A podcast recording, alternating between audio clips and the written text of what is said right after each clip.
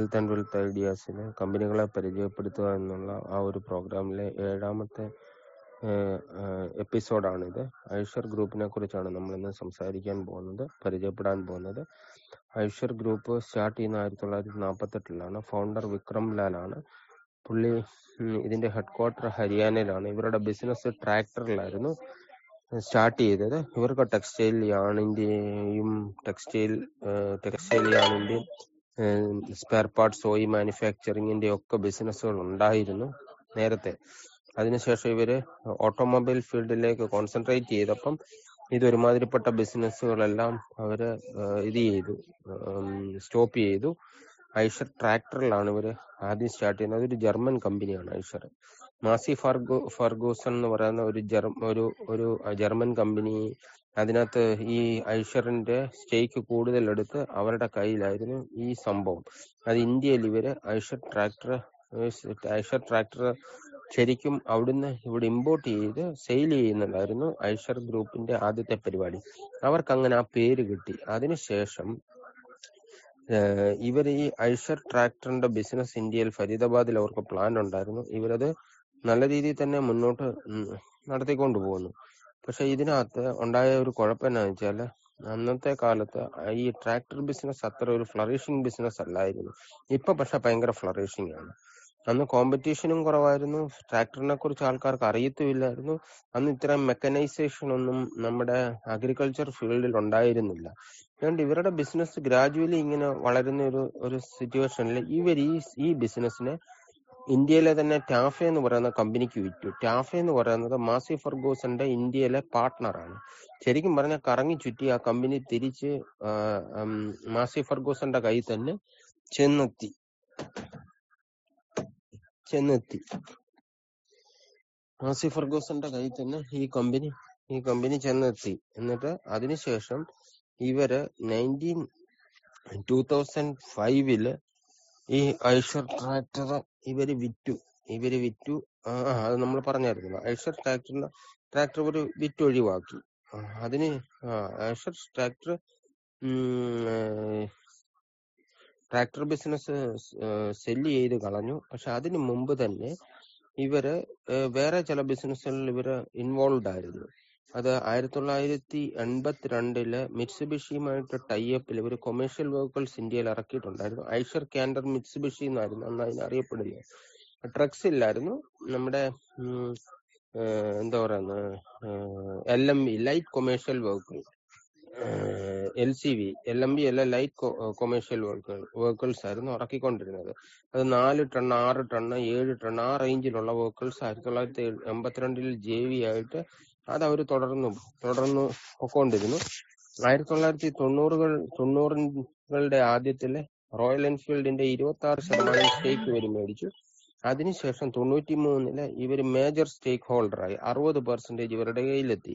രണ്ടായിരത്തി എട്ടിൽ ഇവരൊരു ജെ വി ഉണ്ടാക്കി വോൾവോയുമായിട്ട്. അതിന് വി ട്രക്സ് എന്നാണ് പറയുന്നത്. Volvo Eicher vehicles. അതിനകത്ത് ട്രക്സും ബസ്സസും എല്ലാം ഉണ്ട് ട്രക്സും ബസ്സസും മാത്രമാണ് വോൾവോയുമായിട്ടുള്ള ടൈപ്പിൽ രണ്ടായിരത്തി പത്തിൽ ഐഷറും പോളാറീസ് അമേരിക്കൻ പോളാറീസും കൂടെ കൂടി ചേർന്നിട്ട് ഇവിടെ മൾട്ടിക്സ് എന്ന് പറയുന്ന ഒരു വണ്ടി ഇറക്കിയിട്ടുണ്ട്. അവർ ഈ വണ്ടി നമ്മുടെ കേരളത്തിൽ ഇപ്പൊ ഇറങ്ങാൻ തുടങ്ങിയിട്ടുണ്ട്. അത് ത്രീ ഇൻ വൺ വെഹിക്കിൾ ആയിട്ടാണ് യൂസ് ചെയ്യുന്നത്. ഒന്ന് അത് കൊമേഴ്ഷ്യൽ പർപ്പസിന് യൂസ് ചെയ്യാം. ഫോർ സീറ്റർ ആയിട്ട് ആൾക്കാരെ ട്രാവൽ ട്രാവലിങ്ങിന് യൂസ് ചെയ്യാം. പുറകിൽ ഒരു പിക്കപ്പ് പോലെ. അതല്ലാതെ പവർ ജനറേഷനും ഉണ്ട്. ആ സാധനം നമുക്ക് വൈകിട്ട് വീട്ടിൽ കൊണ്ടുവന്നിട്ട് അത് നമ്മുടെ ഓൺ ചെയ്ത് വെച്ചാൽ നമ്മുടെ നമ്മുടെ മെയിൻ പവർ സപ്ലൈയിലേക്ക് കണക്ട് ചെയ്ത് വെച്ചാൽ ജനറേറ്ററിന്റെ ആവശ്യമില്ല. ഒരു മണിക്കൂറത്തേക്ക് ഏതാണ്ട് മൂന്ന് ലിറ്ററോ മൂന്ന് ലിറ്റർ ഡീസൽ എങ്ങാണ്ട് ചെലവാകും. ആ ഒരു മണിക്കൂറത്തേക്ക് പവർ ഇതിനു വേണ്ടി. അപ്പൊ ഇവരുടെ ബിസിനസ്സിനെ ഇവർ അഞ്ചായിട്ടാണ് തിരിച്ചിരിക്കുന്നത്. അഞ്ചല്ല ആറായിട്ട് Eicher trucks and buses Volvo trucks India Eicher engineering and components V power train Royal Enfield പിന്നെ നമ്മുടെ പൊളാറിസ് മെട്രിക്സ് അങ്ങനെ അഞ്ചാണ്. ട്രക്സിൽ ഇവർ നാൽപ്പത്തി ഒൻപത് ടൺ മാക്സിമം കപ്പാസിറ്റി മിനിമം നാല് പോയിന്റ് ഒൻപത് ടൺ കപ്പാസിറ്റി ഉള്ള വെഹിക്കിൾസ് ഉണ്ടാക്കുന്നുണ്ട്. ബസ്സിലാണ് ടൂറിസ്റ്റ് ബസ്സസ് ഉണ്ട്. അതിന് സ്കൈലൈൻ ലൈം ലിമോ എന്നാണ് പറയുന്നത്. സ്കൂൾ ബസ്സസ് ഉണ്ട്. സ്കൈലൈൻ എന്ന് പറഞ്ഞ് തന്നെ ഇറക്കുന്നുണ്ട്. പിന്നെ സ്റ്റാഫ് ബസ്സിന് സ്റ്റാഫ് ബസ് കമ്പനികളുടെ സ്റ്റാഫ് പർപ്പസിന് യൂസ് ചെയ്യുന്ന സ്റ്റാർ ലൈൻ ബസ്സസ് ആണ് എന്നാണ് അറിയപ്പെടുന്നത്.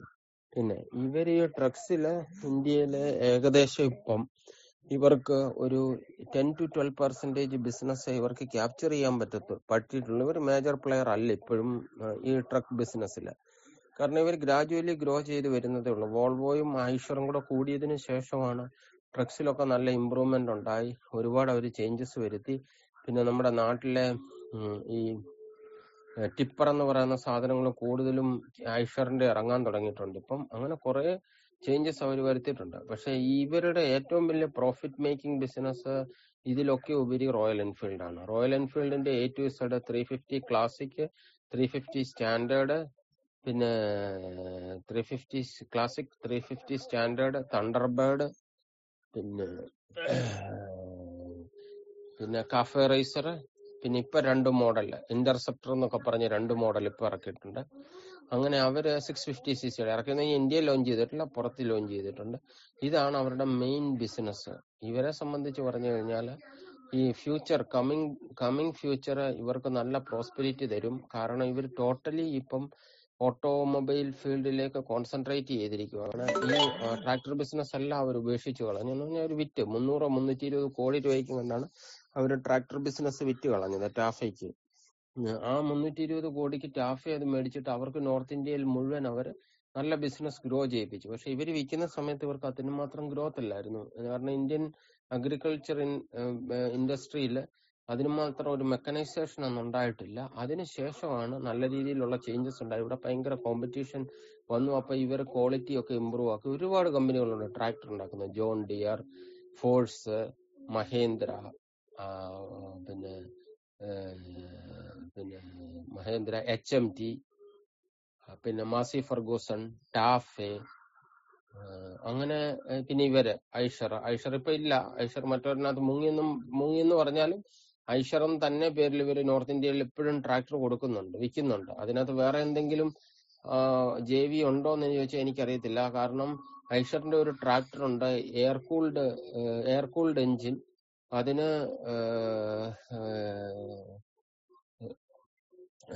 ഏകദേശം ഒരു ലിറ്റർ ഡീസൽ ഉണ്ടെന്നുണ്ടെങ്കിൽ രണ്ടര മണിക്കൂർ എങ്ങാണ്ട് അത് സോറി ഒന്നര മണിക്കൂർ എങ്ങാണ്ട് അത് ഉഴുതാൻ പറ്റുമെന്നാണ് പറയുന്നത്. അത്ര ഇതുള്ള മൈലേജ് ഉള്ള ഒരു ട്രാക്ടറാണ് അതുകൊണ്ട് നോർത്തേൺ ബെൽറ്റിൽ ആ ബിസിന് അതിന് ഭയങ്കര ഡിമാൻഡ് ആ ഒരു ട്രാക്ടറിന് അങ്ങനെ ചില ചില പ്രോഡക്റ്റുകളൊക്കെ അവരുടെ നല്ല രീതിയിൽ തന്നെ ഇപ്പം വർക്കൗട്ട് ആവുന്നുണ്ട്. പിന്നെ റോയൽ എൻഫീൽഡ് എന്ന് പറയുന്ന ആ ഒരു കമ്പനി അവരുടെ കൈ വന്നതിന് ശേഷം അവർ ഒരുപാട് ചേഞ്ചസ് അതിൽ വന്നു. മേജറായിട്ട് സ്റ്റോക്ക് മാർക്കറ്റ് പറഞ്ഞാൽ ഇതിനകത്ത് ഇത്രയും വലിയൊരു ഗ്രോത്ത് തരാൻ തുടങ്ങുന്നത് രണ്ടായിരത്തി നാല് രണ്ടായിരത്തി അഞ്ചിലാണ് അതിനുശേഷമാണ് ഇവർക്ക് ഇത്രയും വലിയൊരു ഹ്യൂജ് ഗ്രോത്ത് ഉണ്ടായത്. ഈ രണ്ടായിരത്തി അഞ്ചിന്റെ പ്രത്യേകത എന്നാന്ന് ചോദിച്ചു കഴിഞ്ഞാൽ രണ്ടായിരത്തി രണ്ട് രണ്ടായിരത്തി മൂന്ന് രണ്ടായിരത്തി നാല് ആ കാലഘട്ടത്തിലാണ് റോയൽ എൻഫീൽഡിന്റെ ബുള്ളറ്റിലെ എഞ്ചിന് ചേഞ്ചസ് വരുത്തിയത് അവർ. അതായത് നമ്മുടെ നോർമൽ ബുള്ളറ്റ് പോലെ ഓടിക്കാൻ പറ്റുന്നത് രണ്ടായിരത്തിന് ശേഷമാണ് അവരെ ചേഞ്ചസിലേക്ക് വന്നത്. മറ്റേ നേരത്തെ നേരെ തിരിച്ചായിരുന്നു. ഗിയർ ഷിഫ്റ്റിങ് ഗിയർ ഷിഫ്റ്റിങ്ങും കിക്കും ബ്രേക്കും എല്ലാം ബ്രേക്ക് ലെഫ്റ്റ് സൈഡിലും ബാക്കിയെല്ലാം റൈറ്റ് സൈഡിലും ആയിരുന്നു ഇപ്പൊ നോർമൽ ബൈക്കുകൾ പോലെ കിക്കറും ബ്രേക്കും റൈറ്റ് സൈഡിലും ലെഫ്റ്റ് സൈഡിലെ ഗിയർ ഗിയർ ഷിഫ്റ്റിങ്ങും നോർമൽ ബൈക്ക് പോലെ ആക്കി. പിന്നെ അതിന്റെ എഞ്ചിൻ അവർ എ വി എൽ ഓസ്ട്രിയയെ കൊണ്ട് രണ്ടാമത് റീവാമ്പ് ചെയ്യിച്ച് റീഡെവലപ്പ് ചെയ്യിച്ചെടുത്ത ഒരു സംഭവമാണ് അവരുടെ എഞ്ചിൻ. പിന്നെ അതിന് ട്വിൻ സ്പാർക്ക് പ്ലഗ് ആണ് അവരുടെ എഞ്ചിൻ. അതിന് ബജാജ് അവരുമായിട്ട് ഒരു കേസും ഒക്കെ ഉണ്ടായിരുന്നു. പക്ഷെ അവസാനം കേസിൽ റോയൽ എൻഫീൽഡ് ജയിക്കുകയാണ് ചെയ്തത്. റോയൽ എൻഫീൽഡിന്റെ ഡിമാൻഡ് ഓരോ ദിവസം കഴിയുന്തോറും കൂടിക്കൂടിയാണ് വരുന്നത്. അത് കുറയാവുന്ന യാതൊരു സാധ്യതയില്ല. ഇനി അപ്പർ എൻഡ് ബൈക്സ് വരുവാണെങ്കിൽ അത് മൾട്ടിനാഷണൽ ബ്രാൻഡുകളായ ഈ ഹാർലി ഡേവിഡ്സൺ ഡുക്കാട്ടി അങ്ങനെയുള്ള ബൈക്കുകളെയൊക്കെ അത് ബാധിക്കും ഒരു പരിധി വരെ ഇവരുടെ സിക്സ് ഫിഫ്റ്റി സി സി ഇവരൊരു മൂന്ന് ലക്ഷത്തിനകത്ത് കൊടുക്കുവാണെങ്കിൽ അവർക്ക് നല്ലൊരു സ്കോപ്പ് ഉണ്ട്. ബിസിനസ്സിൽ ഇനി അവർക്ക് ഗ്രോ ചെയ്യാൻ. അപ്ഗ്രഡേഷൻ അതായത് ഒരു three fifty C C Royal Enfield മേടിച്ചിട്ട് അവിടുന്ന് ഒരു അപ്ഗ്രഡേഷൻ ഇല്ല. അതുകൊണ്ട് ഈ മുന്നൂറ്റി അൻപത് സി സി ആൾക്കാര് പത്ത് പന്ത്രണ്ട് പതിമൂന്ന് വർഷമൊക്കെ ഇവർ യൂസ് ചെയ്യാൻ വളരെ റെഡി ആയിട്ട് തന്നെയാണ് നടക്കുന്നത്. പക്ഷെ ഒരു അപ്ഗ്രഡേഷൻ വന്നു കഴിഞ്ഞാൽ അതിൽ പലരും റോയൽ എൻഫീൽഡിന്റെ അപ്ഗ്രേഡഡ് മോഡലിലേക്ക് മാറാനുള്ള സാധ്യതകളുണ്ട്. അതുകൊണ്ട് റോയൽ എൻഫീൽഡ് എന്ന് ഐഷർ മോട്ടർ എന്നും സോറി റോയൽ എൻഫീൽഡിലുപരി ഐഷർ മോട്ടോർ എന്ന് പറയുന്ന ഒരു കമ്പനി ശരിക്കും പറഞ്ഞാൽ ഈ സിദ്ധാർത്ഥ ലാൽ എന്ന് പറയുന്ന ഇപ്പോഴത്തെ സിഇഒ ശരിക്കും നല്ലൊരു റിസ്ക് എടുത്താണ് ഇതിനെ ഈ ലെവലിലേക്ക് കൊണ്ടുവന്നത്. കാരണം ഓൾറെഡി നല്ലതുപോലെ റൺ ചെയ്തുകൊണ്ടിരുന്ന ഒരു കുറേയേറെ ബിസിനസ്സുകൾ അതായത് ടെക്സ്റ്റൈൽ യാണിന്റെ ബിസിനസ് അങ്ങനെയുള്ള സകല ബിസിനസ്സുകളും പുള്ളി നല്ല രീതിയിൽ തന്നെ അതിനെ ഒഴിവാക്കിയിട്ടാണ് ഈ ഒരു റിസ്കി ഗെയിമിലേക്ക് പുള്ളി വന്നത്. അപ്പൊ ഈ റിസ്കി ഗെയിമിൽ പുള്ളി വരുന്ന സമയത്ത് ആദ്യ ആൾക്കാർക്കൊക്കെ ശരിക്കും ഒരു ഇതുണ്ടായിരുന്നു. അതായത് എങ്ങനെ പോകും? അതായത് പ്രത്യേകിച്ച് കമ്പനിയുടെ ആൾക്കാർക്ക് വെളിയിലുള്ള ആൾക്കാർക്കല്ല കമ്പനിയുടെ ആൾക്കാർക്ക് ഇത് എങ്ങനെ സക്സസ് ആകും? ഇതിനെ എങ്ങനെ കൊണ്ടുപോകാൻ പറ്റും? പക്ഷെ പുള്ളി അതിനെ അതിജീവിച്ചു. നല്ല രീതിയിൽ തന്നെ അതിജീവിച്ചു. പുള്ളി ഇപ്പം യൂറോപ്യൻ മാർക്കറ്റുകളാണ് കോൺസെൻട്രേറ്റ് ചെയ്യുന്നത്. പുള്ളിക്ക് ഇപ്പം യു കെയിലെ ഓഫീസുണ്ട്. യു കെയിൽ ഓഫീസ് കൊണ്ട് പുള്ളി ഇപ്പം കുറെ കാലമായിട്ട് യു കെയിൽ തന്നെയാണ് കോൺസെൻട്രേറ്റ് ചെയ്യുന്നത്. കാരണം ഇന്ത്യ കോൺസെൻട്രേറ്റ് ചെയ്യേണ്ട യാതൊരു ആവശ്യമില്ല ഇവിടെ മാർക്കറ്റ് നല്ലപോലെ ഉണ്ട്.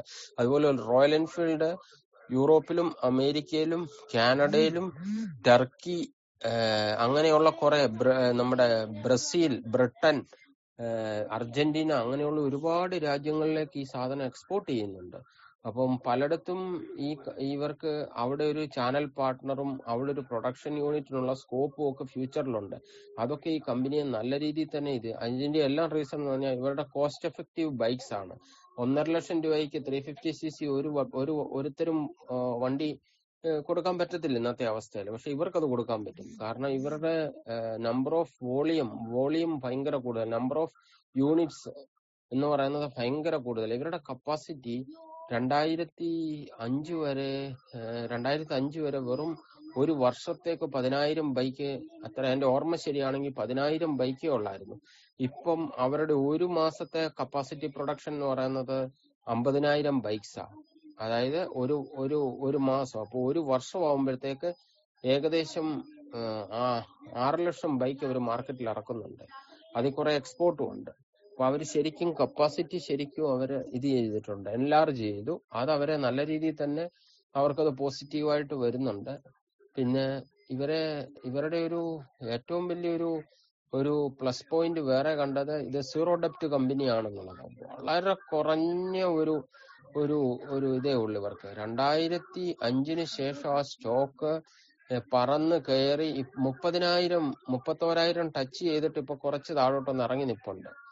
അപ്പോൾ ഈ കമ്പനിയെ സംബന്ധിച്ച് ഇനിയും ഉള്ള ഗ്രോത്ത് എന്ന് പറയുന്നത് നമ്മുടെ നാട്ടിൽ ഇറക്കിയിരിക്കുന്ന ആ ഒരു സാധനം അതൊരു വലിയ സ്കോപ്പായിട്ട് മാറും. കാരണം നമ്മുടെ അവിടത്തെ മലമ്പ്രദേശങ്ങളിലൊക്കെ പവർ ഫെയിലിയറും പിന്നെ ചെറിയ കർഷകർക്ക് ഒരു പത്തൊമ്പതോ നൂറോ നൂറ്റമ്പത് കിലോ സാധനമൊക്കെ കൊണ്ടു കൊടുക്കാനൊക്കെ വണ്ടി പിടിച്ച് കൊണ്ടുപോവുക ഓട്ടോ പിടിക്കുക എന്നൊക്കെ പറയുന്നത് നല്ല കാശിയിലുള്ള പരിപാടി. ഇങ്ങനൊരു സാധനം രണ്ടര മൂന്ന് ലക്ഷത്തിനകത്തെങ്ങാണ്ടേ ആ വണ്ടിക്ക് വിലയുള്ളൂ. മൂന്നോ മൂന്നരയ്ക്ക് അകത്തെങ്ങാണ്ട് ഇങ്ങനൊരു സാധനം മേടിച്ചാൽ പറമ്പിലെ പണിയും നടക്കും.